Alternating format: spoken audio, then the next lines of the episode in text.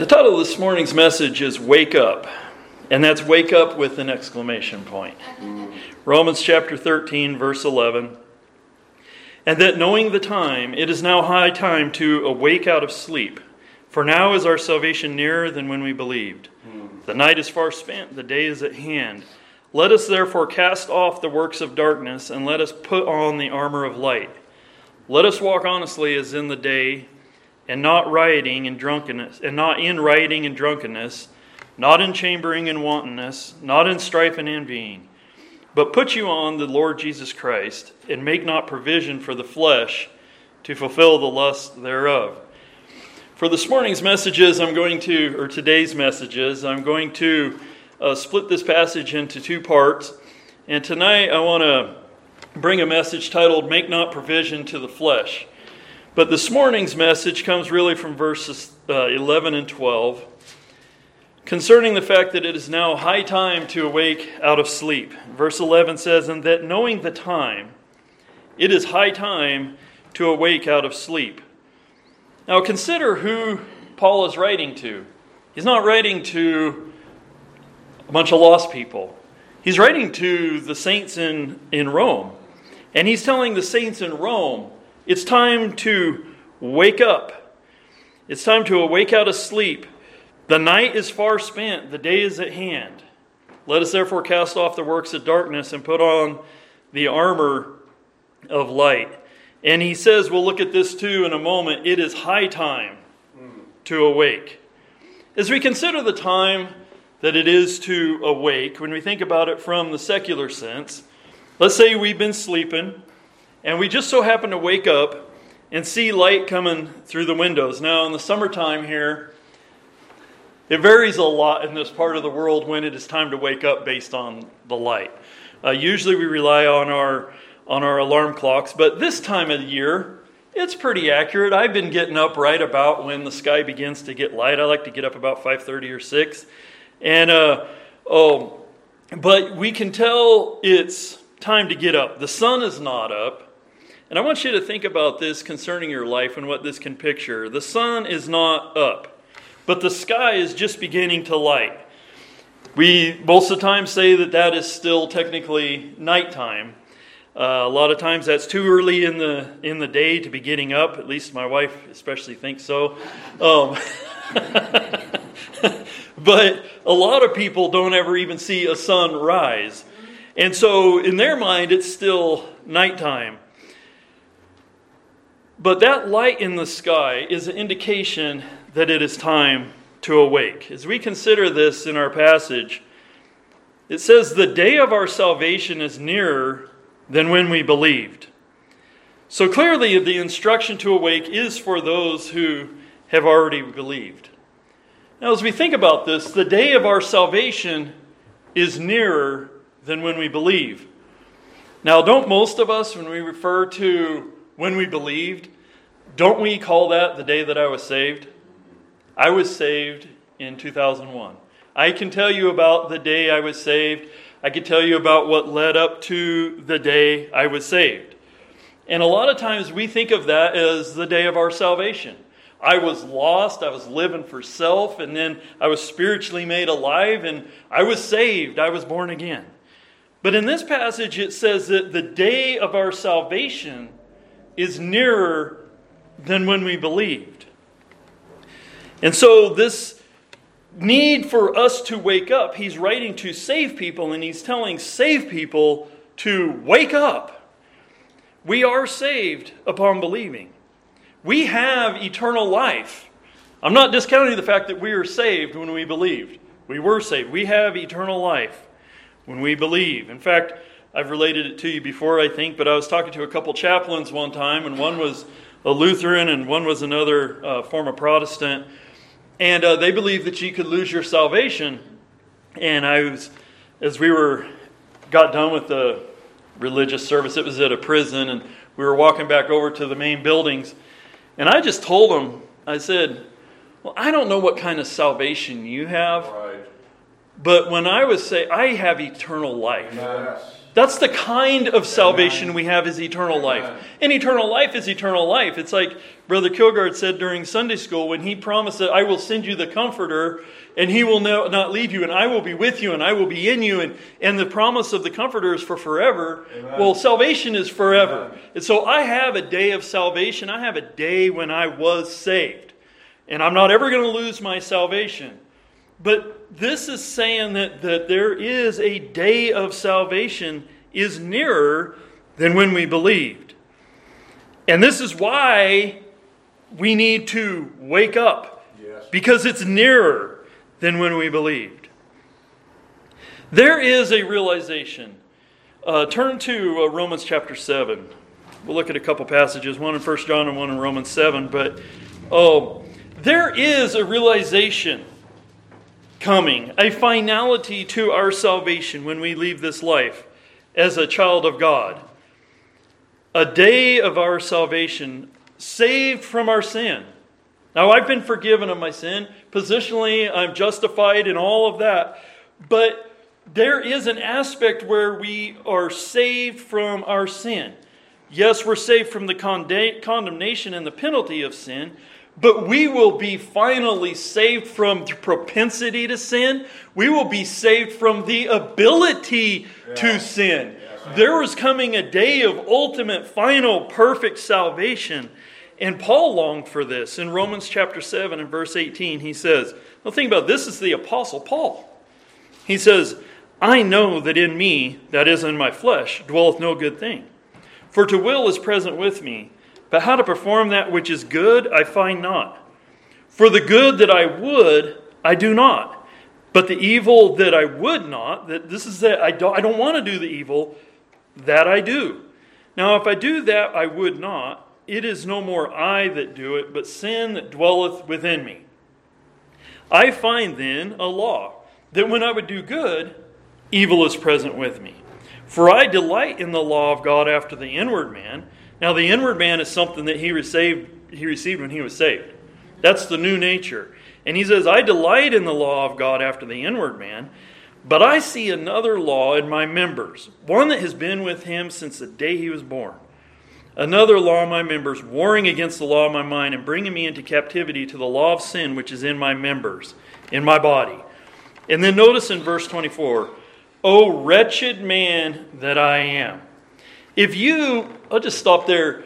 If you, as a child of God, do not find yourself at times to be a wretched man, if you are not disgusted with the fact that you you hate sin, but you keep doing it, and sometimes it's not even the we think of gross error and gross sin, but it's just we say stupid things. We lash out in anger at someone, and we hate that we did that. We know that it's not Christ like. We say a word, maybe we mutter a word that we shouldn't say as a Christian. I mean, I don't picture Paul. Paul wasn't going out and committing fornication. He wasn't struggling with alcoholism, or, or he wasn't, you know, really disappointed that he couldn't overcome some heroin addiction. It, it- but he struggled with sin. And here's another thing the more you walk with the Lord and the more righteous you become, the more you realize how much of a sinner you are. It is the person who isn't walking with the Lord and doesn't spend time in the Word of God that feels like he's okay. I think I'm a pretty good Christian. Well, you obviously haven't spent enough time in the Word. And so, Paul, as an apostle, is very close to the Lord. He's walking with the Lord. And he says, His lament is, O wretched man that I am, who shall deliver me from this body of death? You see that? There's a salvation there. Who shall deliver me from this body of death? We will be raised again with this body's going to be resurrected. But when it's resurrected, it's not this sin cursed body. It's going to be, we are going to be resurrected. So that's the hope that we have. It's a, so what a wonderful thing. I can't really wrap my mind around the fact that I need to be delivered from this body, but one of these days I'm going to be resurrected with this body. And so, what a blessed thought that is. That's a salvation there. And he finishes by saying, I thank God through Jesus Christ the Lord. the answer to the question, who shall deliver? He says, O wretched man that I am, who shall deliver me from this body of death? The Lord Jesus Christ. Amen. Jesus Christ our Lord. And so, delivery from this body of death, or the body of this death, that happens in that day of salvation. Do you long for the day? Do I long? I have to challenge myself sometimes. Do I long for the day when I will be freed from my corrupt mind and my sinful thoughts? Do you eagerly await the day you will be like Christ? To not just um, strive to be like Him, but to actually be like Him. In this life, we strive to be like Christ, knowing that we cannot fully do so. Not perfectly. We can, we can strive to be like Him, and our passage concludes put on the Lord Jesus Christ. And then the message tonight, we're going to consider how more and more and what it is that we can do to be Christ like. But we cannot be perfectly Christ like in this life. 1 John, I'll just read this. 1 John 3 2 says, Beloved, now we are the sons of God and it doth not yet appear what we shall be. He's saying, We have no way of comprehending what we shall be. But we know that when he shall appear, we shall be like him, for we shall see him as he is. And notice what the consequence of this is. If you truly believe that one of these days you're going to see him as he is, you don't sit back apathetically and say, I know I can't be perfect, but one day I'm going to be. And, you know, it just is what it is. No. It says, When he shall appear, we shall be like him, for we shall see him as he is. And every man that hath this hope, if that's your hope, every man that has this hope in him purifieth himself even as he is pure. The more you look forward to the coming day of Christ, the more you look forward to heaven, the more you are going to strive to be pure. Isn't that an amazing thing? We don't sit back and just say, well, it's going to be a blessing that we'll be able to be like him one day. No.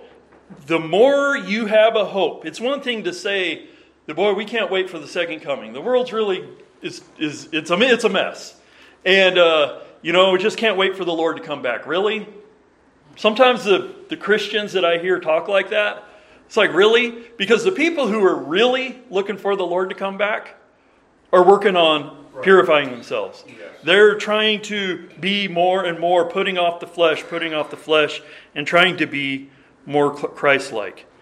The day of salvation is also this victory over death, as I've mentioned. Death is something we all face physically. But with the resurrection, we will live forever, and there is no second death. When you understand in Revelation, it talks about those who, there's the second resurrection and there's the second death. For those of us, those are the lost. For those of us who are saved, there's going to be one resurrection and there's never going to be any more death. And so, what a wonderful thought that is. Consider the attitude of a person when, if you believe that the day of salvation is at hand. And you're recognizing that it is time to wake up. What is your attitude in the morning when it's time to wake up? He's telling us to wake up. Is your thought are your thoughts negative when you hear the command from a spiritual sense? Wake up. What's the attitude? The attitude of a person can vary when they see that early time of morning based on what they believe the day will bring. Mm-hmm. Right? Let's just consider some thoughts from the from the natural world. Is it just another day of work? Your alarm went off and it's just another day of work. You've been working there for 20, 25 years and it's just another day of work. Terry, what's your attitude in the morning when it's time to go to work? I know you've been working there a long time. Are you just you jump out of bed and you're like, man, I, I can't believe it's another day, man. I can't wait for today. Or is it just, you know, Brother Kilgard, when you were getting close to retiring, is that how you rolled out of bed in the morning? It's just like, man, I can't wait to do this. I'm so happy about today. The Lord's Day. This morning. So we could say that that other is maybe dread. It's like, man, I got to go to work today. But the Lord's Day, this morning, what was your attitude this morning? Was it one of anticipation? Because we get to go to the Lord's house? We get to see each other, we get to fellowship, we get to worship the Lord. Hopefully, when you woke up today, it was a day, it was an attitude of anticipation. Wondering what the Lord's going to do today. Will someone maybe get saved today? You never know what can happen at the house of God. How do we wake up on Sunday mornings? Well, what's your attitude usually when you wake up in the morning and you remember, oh yeah, we got to, we got to go to the funeral today? Friend or a loved one. Sadness can grip our heart upon our first conscious thought, depending on what the day is going to bring. What about the day of a wedding? Now, for some people, this can be anticipation and great joy, and some people probably wake up on the day of their wedding and just dread grips their heart. I don't know, panic. but there's an attitude that comes with that first waking thought, depending on what the day will bring. If you're going fishing, boating, camping, attending, going to church camp, it's the day of church camp. It's excitement. What about the final day of a stirring week long revival meeting? And you wake up and you realize, oh, yeah, today's the final day of the meetings. It can be reflection on how the week has been so good, but disappointment that it's the final day mixed with thankfulness and so forth. And so, what is your attitude? I mention all these things to think about what he is saying here in this passage when he says, Oh, and that knowing the time, so you know the time. He's assuming that you know the time. Knowing the time, that now is the high time to awake out of sleep. What's your attitude about that. And then in this passage, we also see that there is an urgency. He says it is high time to awake out of sleep. Think about that. That almost sounds like a it's high time. That's almost like something you would hear in a in a western movie or yeah. something when someone's talking, right? It's high time to it, it is I looked this up, and this high time is actually oh, there's a Greek word for this for this high time, and uh, oh, if I can find it here, um, it's an hour or instant. It's this hour or this instant. So what Paul is saying is, it is this instant is when you need to wake up. It's a there's an urgency to this command for us to to wake up.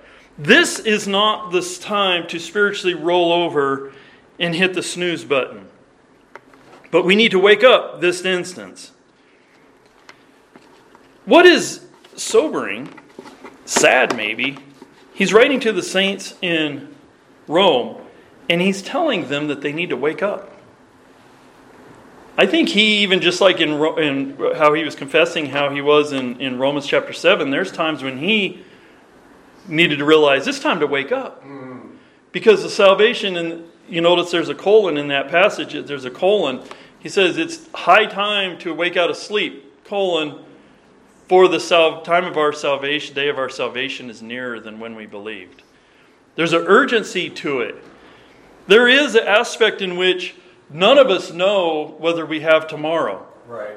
The day, if we're saved, the day of our salvation is at hand. And even if it's not tomorrow, it's nearer than yeah. when we believed. Yeah. And so it's time to wake up. But what strikes me is that there's a need to wake up. Aren't we saved? Don't we have spiritual life? Then why is he commanding them to wake up? It's because we all need to kind of have that slap in the face, a cold bucket of water thrown on our face once in a while, and make us realize you ha- if you're honest, you have to admit that since you've been saved, there have been periods of time in your life.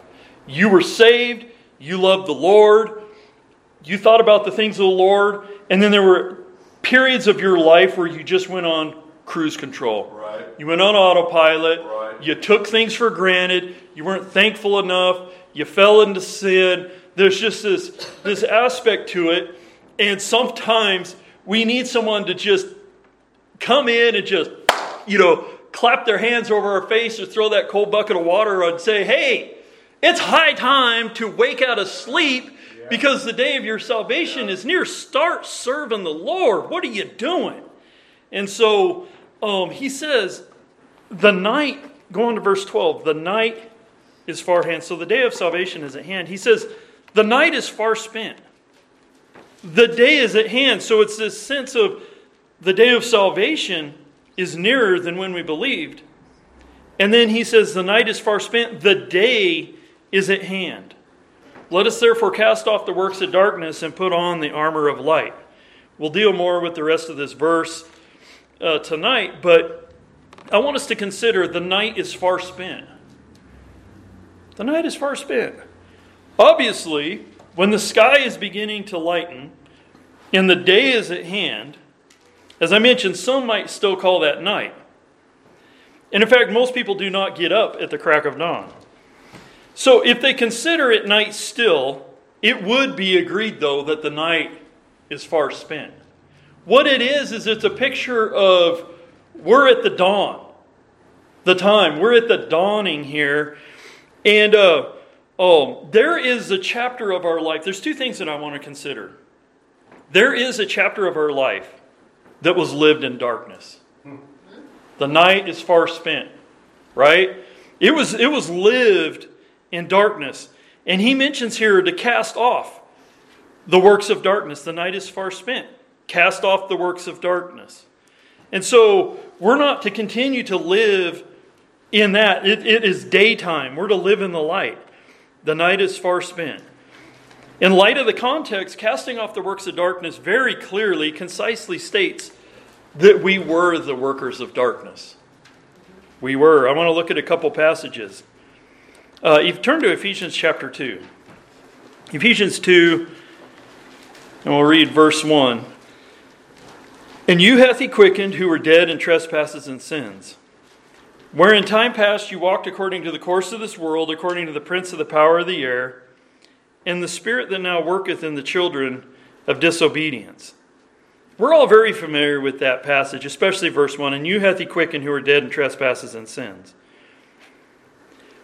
but then in verse 3, he says, Among whom we all, he's including himself, we all had our conversation in time past in the lusts of our flesh, fulfilling the desires of the flesh and of the mind, and were, notice this, by nature the children of wrath, even as others. This is what we were by nature. And so we lived in darkness. We walked in darkness. We were called, it's called here, uh, the children of disobedience. And we all just walked in the darkness. We all were children of disobedience. It's not that way anymore. But I want, I'll, t- I'll touch on something else about that in a moment. But now consider uh, 1 Corinthians chapter 6 and verse 9. If you turn over there, 1 Corinthians chapter 6 and verse 9.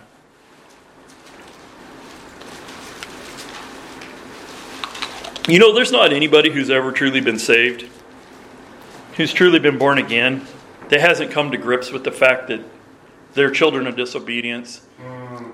They're outside of God's um, yep. uh, love. They're uh, um, they're completely lost. That they're under condemnation. Right. Unfortunately, there's a lot of professing Christians that have never seen themselves as lost. Yep. But the reality is, is that we all we're by nature the children of wrath. Yes, amen. And that's Paul's confession. 1 Corinthians 6 9 says, Know you not that the unrighteous shall not inherit the kingdom of God? Be not deceived. Neither fornicators, nor idolaters, nor adulterers, nor effeminate, nor abusers of themselves with mankind. And then he says, he says to this church, and some were, and such were some of you. But you are washed, you are sanctified, you are justified in the name of the Lord Jesus and by the Spirit of our God. And so, what a blessing it is to consider that we were all children of disobedience. We did all walk in the, in the night. But here's what's sobering to me is he tells Christians to wake up and put off the works of darkness. If we're already saved and we're no longer walking in the darkness and we're children of light, then why are we have to be told to wake up and put off the works of darkness? What's sobering is that we still, as the people of God, are told to cast off the works of darkness. How sad, but how true is it that we're susceptible to works of such a grim nature? Mm, yes. Isn't that a grim picture? He's telling believers to put off works of darkness.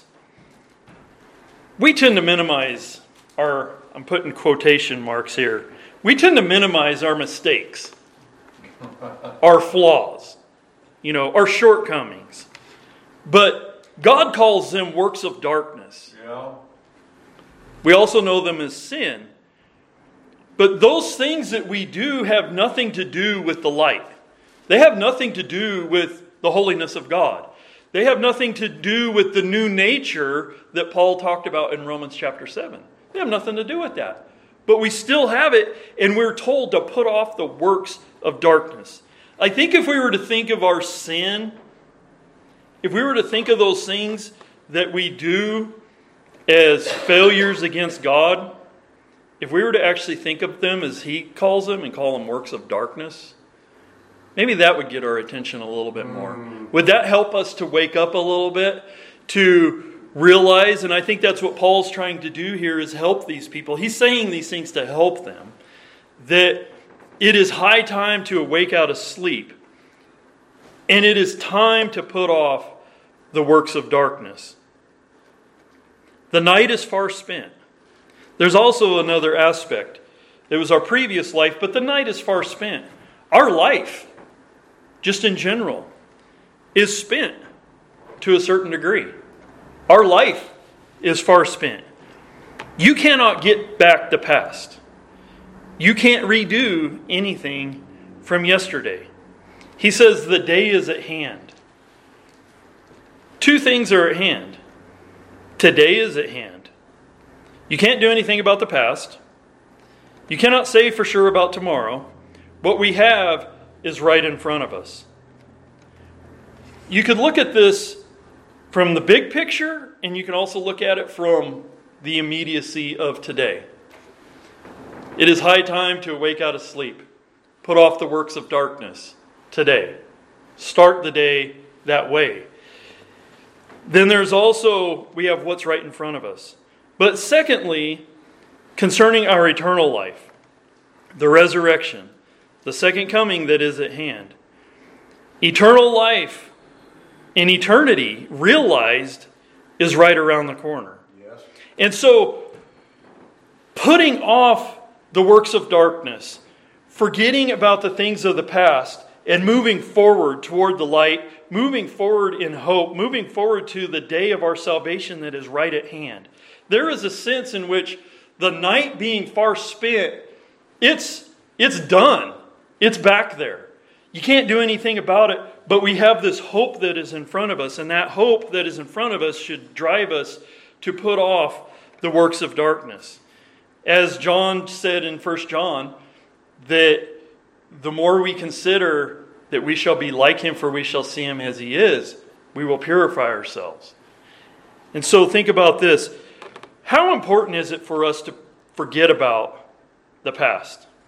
Forget about those days of darkness. Philippians chapter 3,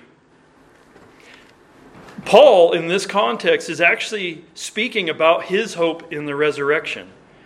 And after writing about the resurrection in verse 13 of chapter 3 of Philippians, he says, Brethren, I count not myself to have apprehended, but this one thing I do. It's interesting how he says that. This one thing I do. You can't fully understand the resurrection. We can't fully understand what it will be like to be like Christ as he is. But he's like, this one thing I do, forgetting those things which are behind, mm. and reaching forth unto those things which are before. Yes. I press toward the mark of the for the prize of the high calling of God in Christ Jesus. There is an aspect where a lot of times it's I think it's easier for us say it's easier for me to forget about those things that I did in my simple past before I was saved. And sometimes the things that we do after we're saved, we can hang on to them more. We can feel guilty about them more because we were saved. We shouldn't have been doing that. We were saved. But listen, sin is sin. And forgetting those past, he says, forget those things which are behind. The night is far spent. The day of our salvation is at hand. Look forward. It's all about looking forward. And so, forgetting those things which are behind, I love this picture, and reaching forth unto those things which are before. You leave those things with the Lord, like we looked at our, in our devotional, uh, uh, Psalm 51, uh, concerning David, and how, or, was it? I can't remember which one, or Psalm 42. But the one that I did the devotional on for Sunday school, I read two passages from Psalms.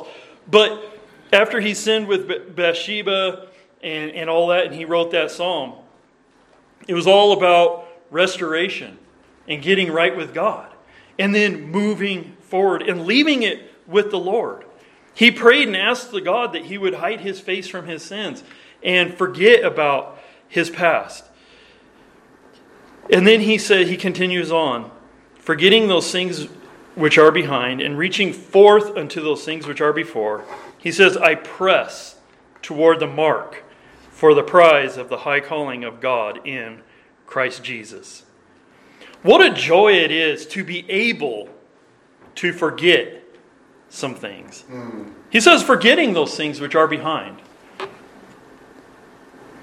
This forget here is to lose out of mind by implication or neglect. You can either, you just lose them from your mind, and you can neglect to remember. I'm not going to remember those things. They're forgiven, they're covered by the blood. Yes. He's not going to hold me accountable for that. I'm moving forward. I'm pressing toward the mark of the high calling of God. And um, I, I, I look and I reach for the things that are before. And uh, the devil wants us to wallow in the darkness that we came from and be feel have that sense of condemnation and the lack of hope. And no it's all about that's the past and we're moving forward. It's a new day. And so do you think paul had some works of darkness from his past that he'd rather not dwell on? You think he might have had every once in a while being human and having a, a brain that still had just regular old memory when he was taken out and stoned I was talking with a brother on the phone last night, and we were talking about how it was that Paul experienced stoning and um, how, how he came back from being stoned and left for dead. and when he was taken out and he was going to be stoned, he knew that he was going to die. And yet God delivered him from that. He knew what was going to happen because he used to execute and watch over people being executed, and he saw the stoning yes. of Stephen. And when he would see other saints be persecuted, or when he would um, experience some of that persecution being beaten with rods and all the description that he experienced, he says that he suffered for the cause of Christ. The thing is, is he used to inflict those same things on other people for the cause of Christ. The only way that you can really cope and deal with that is forgetting those things which are past and pressing on. God has a purpose for my life, and you press on for the mark. He says, I press toward the mark for the prize of the high calling of God in Christ Jesus. Working on forgetting. I think sometimes we should work on forgetting. It's a process. How do we forget?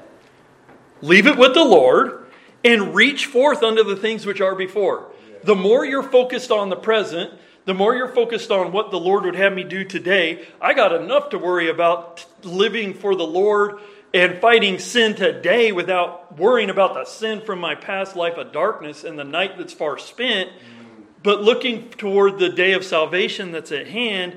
And the more we're focused on that, the less time we will have to think about those things from the past. It's, I think it's something that we should work on. He says, This is one thing I do. He didn't say, I've forgotten all those things that are behind. He says, forgetting those things which are behind. I think it's a continual process.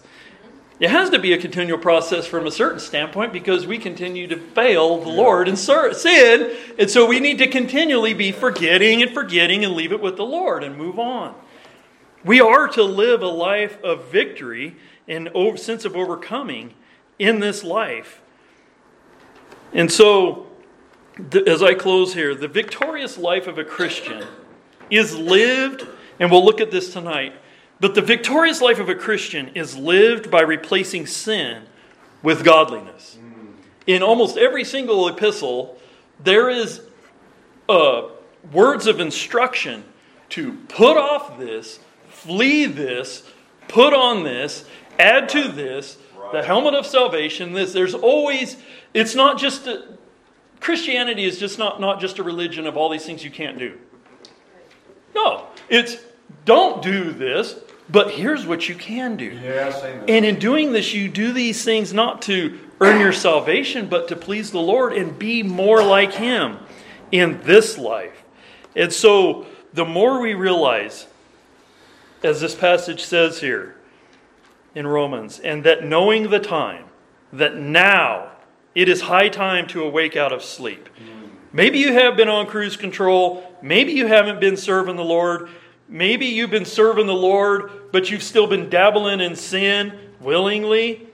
Now is the time to awake out of sleep, for now our salvation is nearer than when we believed. The night is far spent, the day is at hand. Let us therefore cast off the works of darkness, and let us put on the armor of light. It's time to wake up and live for God.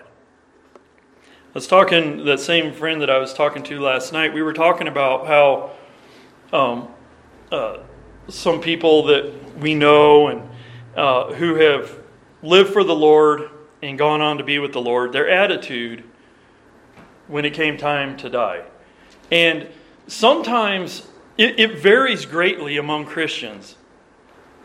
When that really it's a dawn. We, we think of it as the end, but for the saint of God, it is. The day of salvation is at hand. It's like that light is beginning to crack, it's shining in the sky, and you can see the day of salvation is at hand. And there are some people of saints of God, regardless of their health, they don't go into mourning and wallowing and, and dwelling on their past life and wishing they were young again and I wish I could do it all over again and all those things. No. Forgetting those things that are past it's a day of dawn. It, the darkness is over, and it's like the day of salvation is at hand, and they and they look forward with anticipation. But unfortunately, there's a lot of Christians that they begin to feel like I'm entering that day, that that time, and they don't see it as a dawn. They see darkness coming. They actually see the end of their life coming, and um, and we're not to be that way. That's how the lost right. is. But Christians aren't supposed to be right. that way. I've known of people who were oh had uh, Brother Berg knows uh, um, very well uh, Ken Johnson. Um, he got uh, dementia, and then it got it got worse and worse. And there was one time when he had gone back to Texas, and he's when it began to show itself, he's driving back with his wife. They're out in the middle of nowhere, driving down the interstate, and he just looks over at her and says, "Who are you? Get out of my car." That was the first sign that that's pretty that's pretty rough. And I'm sure there were signs before that, but here's the thing. He was pastoring at the time. And then um, time came, he couldn't pastor. Then the time came, he ended up having to be put in a care home. But he always wanted to be with God's people. Yes. He wanted to be able to share the gospel. And even when he was in the nursing home and he didn't even know what his name was, my dad went there and saw him, and uh, oh, he had to remind dad who, who dad was. Yes, they served together for years. And he's reminding him how it is, you know. And, but when he would be called on, some of the nurses there said they would ask him to pray. And dad said when he prayed, and when you wanted to talk about the things of the Lord, he could talk about the things of the Lord. He wanted to be around God's people. And, he, and when he prayed, it was as though there was nothing wrong. It's an amazing thing how that can be. And people who truly love the Lord, when they reach this time where the day of, it's supposed to be the day of salvation is at hand. And it's supposed to be this anticipation.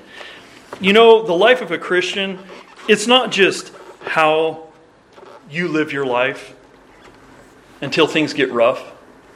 It's not just how you live your life, it's also how you die. That is a testimony. It's not just that you went to work and you told people about Christ, but how we even go on to that next life, because it's all life, but how we transition from this life into that life to never die again, how we do that is a testimony. And it should be a positive one about how we have truly been delivered from darkness Amen. and translated into a kingdom of light, into the kingdom of His dear Son. Amen. All right, let's go ahead and uh, close with an invitation. Uh, uh, Brother Berg, if you could come up and lead us in song number 137. Let's go ahead and stand. 137, Near the Cross.